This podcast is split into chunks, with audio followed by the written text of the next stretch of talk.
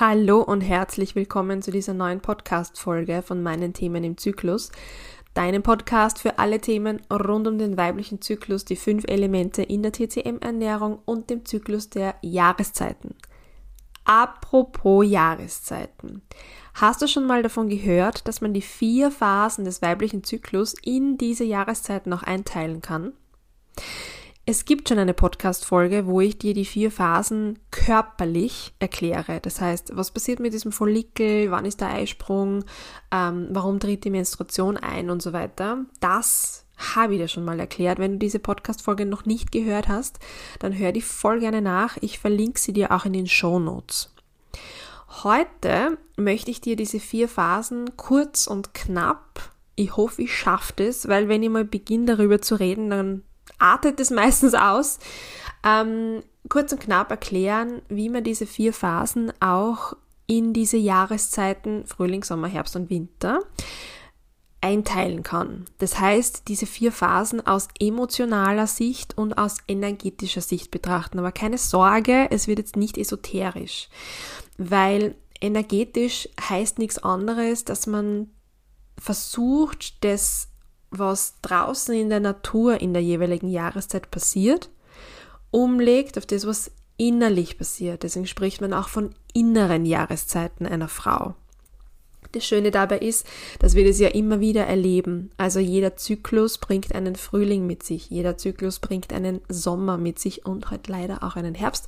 Das ist nämlich die Jahreszeit, mit der viele von uns sich am schwersten tun. Aber nach der Reihe nach. Wenn ich dir jetzt nämlich fragen würde, ähm, du kannst auch gerne jetzt auf Stopp drücken und für dich kurz mal Zettel und Stift zur Hand nehmen ähm, und die Frage beantworten, welche Energie spürst du oder welche Begrifflichkeiten, welche Charaktereigenschaften schreibst du dem Frühling zu? Jetzt einmal wirklich dem Frühling, der draußen in der Natur passiert. Und auch dem Sommer, dem Herbst und dem Winter. Der Frühling ist für mich ja eine Jahreszeit, die vor Energie nur so strotzt. Wenn ich daran denke, wenn, dass ich im Herbst äh, meine Radieschensamen draußen im Gemüsebeet aussehe, dann können es diese Samen gar nicht erwarten zu sprießen und zu wachsen. Also das funktioniert halt einfach im äh, Frühling und, und also März und April am aller, allerbesten mit diesen Radieschensamen. Ähm, und dieses frische Grün dann zu sehen, das ist genau das, was den Frühling ausmacht. Die Schneeglöckchen, die dann unterm Schnee schon herauskommen, mit diesem frischen, intensiven Grün und dieser Kraft, die dadurch entsteht und diese Freude, die wir alle haben, wenn es endlich mal wieder sonniger wird und wärmer wird und man wieder draußen sitzen kann für den Kaffee am Nachmittag ähm, und man das Gefühl hat, die Energie kehrt zurück. Und genau das genau dieses Gefühl meine ich, und das geht für alle Jahreszeiten, ähm, umgelegt auf den weiblichen Zyklus. Das heißt, wir gehen jetzt da zusammen einmal diese vier Phasen durch, ganz grob, damit du verstehst, wie das gemeint ist, ja, und, und wie man da beginnen kann, damit zu arbeiten und dass du vielleicht damit auch einen Aha-Moment möglicherweise jetzt hast und du denkst, ah, das ist ja gar nicht immer so, das ist ja phasenbezogen. Ich fühle mich nur phasenbezogen so. Und auf einmal wird der Alltag leichter, wenn man merkt, ah, das ist eh gar nicht immer. Und du erkennst vielleicht, ähm, wann diese Phasen kommen, die schwierigen und die guten, und kannst besser damit spielen, besser damit umgehen und das in deinen Alltag integrieren, beruflich als auch privat. Aber let's start. Wir fangen mit dem inneren Frühling an. Der innere Frühling ist die Zeit ähm, der Follikelphase. Das heißt, zwischen der Menstruation und dem Eisprung. Und da kommen wir schon in eine andere Definition als jetzt diese vier Phasen Menstruation, Follikelphase, Ovulation und Lutealphase. Weil aus meiner Erfahrung und Arbeit mit Frauen sehe ich, dass diese energetischen Phasen, jetzt der innere Frühling beispielsweise, sehr wohl schon während der Blutung beginnt. Weil der Körper hier während deiner Blutung schon damit beginnt, Follikel heranreifen zu lassen. Also während noch die Gebärmutterschleimhaut abgestoßen wird, wächst das nächste Follikel heran. Heißt, hier wird schon Energie investiert für dieses Wachstum und, dieser, und diesem, unter diesem Wachstumsfaktor steht der innere Frühling. Da sprießt alles nach außen. Die Energie beginnt wieder zu fließen. Wir wollen uns zeigen. Es ist die Phase, wo wir leistungsbereiter werden. By the way, ist das der Grund, warum die Leistungsgesellschaft hier in dieser Phase so gut mit uns kann und wir so gut mit ihr können. Ähm, weil es geht genau darum. Es geht darum, in die Energie zurückzukommen, die Leistung zu erbringen, zielstrebig zu sein, Probleme zu lösen. Man ist mit, dem, mit der Energie völlig im Verstand Planungen funktionieren da hervorragend meistens. Auch schwierige Gespräche, ähm, Streit oder Diskussionen mit Kollegen, also männlichen Kollegen. Ähm, wir sind da einfach, ja, spielerisch unterwegs und nehmen viele Dinge gar nicht so ernst. Das ist die Qualität des inneren Frühlings. Die hat natürlich auch Schattenseiten, aber für das reicht die Zeit jetzt nicht mehr leider. Dann gehen wir über in den inneren Sommer. Das ist ein fließender Übergang. Du bemerkst den inneren Sommer dann, wenn du auch das Gefühl hast, hm, der Zervixschleim kommt zurück. Die fruchtbare Phase beginnt. Das heißt, der innere Sommer ist nicht nur der Eisprung selbst, sondern meistens schon die vier, fünf Tage davor und vielleicht noch einer danach. Also so eine kurze Woche ist der innere Sommer meistens. Und dieser ist energetisch, der rutscht runter vom Kopf ins Herz. Das heißt, es geht hier um Fürsorge, um Liebe, um Leidenschaft, Sinnlichkeit, um Lust natürlich, weil noch nicht. Mutter Natur hätte gerne, dass wir uns fortpflanzen in dieser Zeit. Das heißt, wir gehen noch mehr raus. Der Sommer zeigt sich, wir zeigen uns. Ähm, es wird gefühlt heißer. Ähm, wir ziehen uns auch anders an. Wir wollen gefallen. Wir wollen einen Partner finden. Und das Östrogen sorgt übrigens auch dafür, dass unsere Haut praller ausschaut, besser durchblutet ist, die Lippen voller sind, damit wir attraktiv für einen Partner sind. Aber das Ganze kannst du ja auch umlegen auf nicht nur, ähm, Entschuldigung, auf nicht nur Partnersuche, sondern auch auf Projekte. Das heißt, im inneren Sommer zeigen wir uns gerne. Das kann man nutzen, indem man hier die Präsentation einplant, die man möglicherweise halten muss oder möchte. Ähm, Fürsorge ist ein großes Thema. Fürsorge für andere Personen, Dankbarkeit. Also ich spüre in dieser Phase oft, wie jetzt, wo ich es aufnehme, diese Folge, für meine Freundinnen, für meine Familie, für mein Leben eine unfassbar intensive Dankbarkeit, die wirklich so im Brustkorb angesiedelt, angesiedelt ist. Da explodiert mir manchmal das Herz. Ähm, und das ist so der innere Sommer, diese intensiven Gefühle, die man hat und auch diese intensive sinnliche Wahrnehmung. Wenn du ein Hobby hast, dann kann ich dir auch sehr empfehlen, das in dieser Phase auszuüben, weil der innere Sommer etwas ist, das durchströmt dich mit Wärme und mit Energie und Freude. Also wenn ich im inneren Sommer gut essen gehe, ist es 101, als wenn ich es in der Menstruation machen würde. Das ist im inneren Sommer einfach noch ein Stück geiler äh, und besser.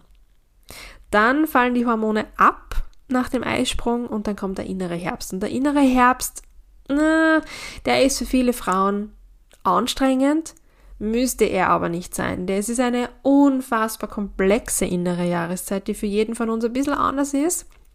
Aber du kannst es ein bisschen so vergleichen, dass du von einem möglicherweise schönen Spätsommer mit goldenen Blättern, schönem Licht, mm, einem guten Gefühl, dann so eine Woche vor der Periode reinrutscht in diesen absoluten Nebel. Das ist so richtige Nebelsuppen, die sich da durchzieht. Da kommen dann die PMS-Symptome. Man fühlt sich nicht gut, man fühlt sich aufgedunsen. Ähm, man hat das Gefühl, ja, es ist so alles schwer und träge und viele sind gereizt oder traurig. Das kommt ein bisschen auf den Typ drauf an und unsere Sinne verschärfen sich. Äh, das ist auch hormonell bedingt. Ähm, ja, das Problem an diesem inneren Herbst ist das, es ist, der ist, also Problem, Problem für die Gesellschaft, nicht für dich und nicht für mich. Er ist von Rückzug gekennzeichnet. Also auch Bäume ziehen sich im Herbst zurück und lassen ihre Blätter fallen. Es geht um Loslassen. Und wir sind so häufig nicht gut darin, Dinge loszulassen. Und deswegen tun wir uns im inneren Herbst auch schwer. Aber die Qualitäten diesen, dieses inneren Herbstes sind Ordnung, Ordnung machen, aufräumen, weil der Nestbautrieb so intensiv aktiv ist. Ähm, Kreativität, dieser Flow-Zustand, sich verlieren in Dingen, malen, singen, zeichnen, ähm, tanzen, Dinge aufschreiben, einfach etwas, was dich kreativ anspricht und glücklich macht, das ist etwas, wo du dich drin verlieren kannst und da können die großartigsten Dinge daraus entstehen.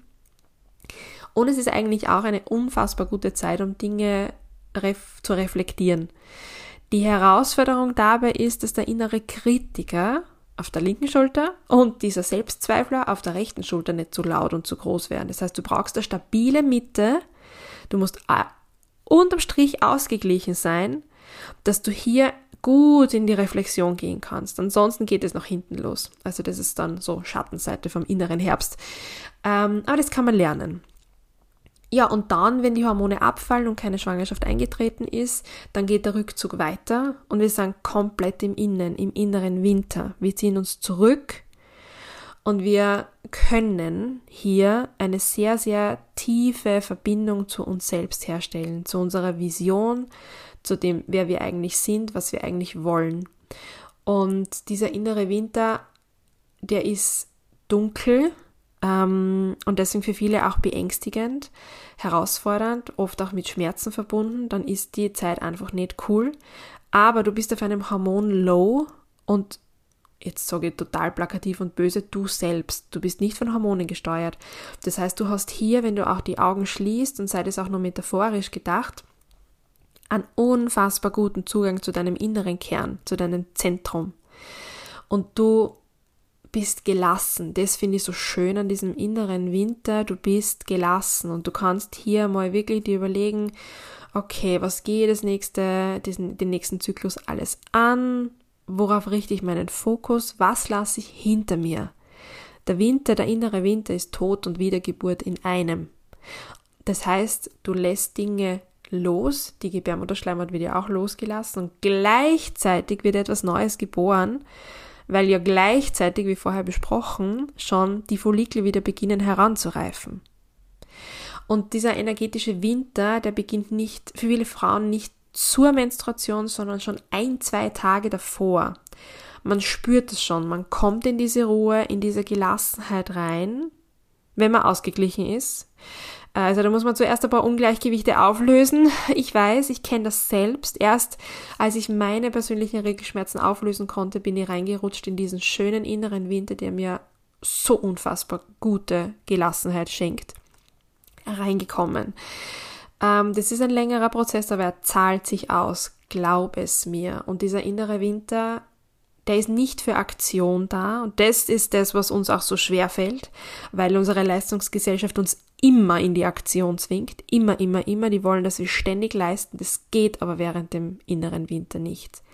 Menstruieren ist eine Tätigkeit. Der Körper braucht unfassbar viel Energie, um, dieses, um diese Gebärmutterschleimhaut loszulassen. Aber diese Ruhe können wir uns selten gönnen ähm, da lade ich die ein, da hinzuschauen, das aber dennoch zu tun, denn in dieser Ruhe entstehen ganz viele Dinge und erst dann, wenn die Energie im Frühling wieder zurückkommt, dann gehst du in die Umsetzung, nicht im inneren Winter. Und diese Qualitäten mal zu verinnerlichen, zu verstehen, da ist einmal gut, wenn du anfängst, Bücher darüber zu lesen und dich damit zu beschäftigen, also Zyklus-Tracking auch einmal zu machen, dir selbst aufzuschreiben, wie geht's mir heute, in welcher Zyklusphase bin ich, spüre ich diesen Frühling, spüre ich diesen Sommer oder spüre ich das nicht. Und das sind so die ersten Hinweise auf Ungleichgewichte, die du auch hast. Da kannst du bei mir auf der Website kostenfrei ein Zyklustagebuch herunterladen und ausdrucken und einmal da mit dem Zyklus-Tracking beginnen. Äh, verlinke ich dir in den Show Notes. Und wenn du da tiefer einsteigen willst und das ähm, lernen möchtest und auch vor allem lernen willst, was die Schattenseiten und Herausforderungen dieser ganzen Jahreszeiten sind, dann lade ich dir ein, ähm, ins Zyklus-Mentoring zu kommen oder die 28 Tage ähm, ins Auge zu fassen.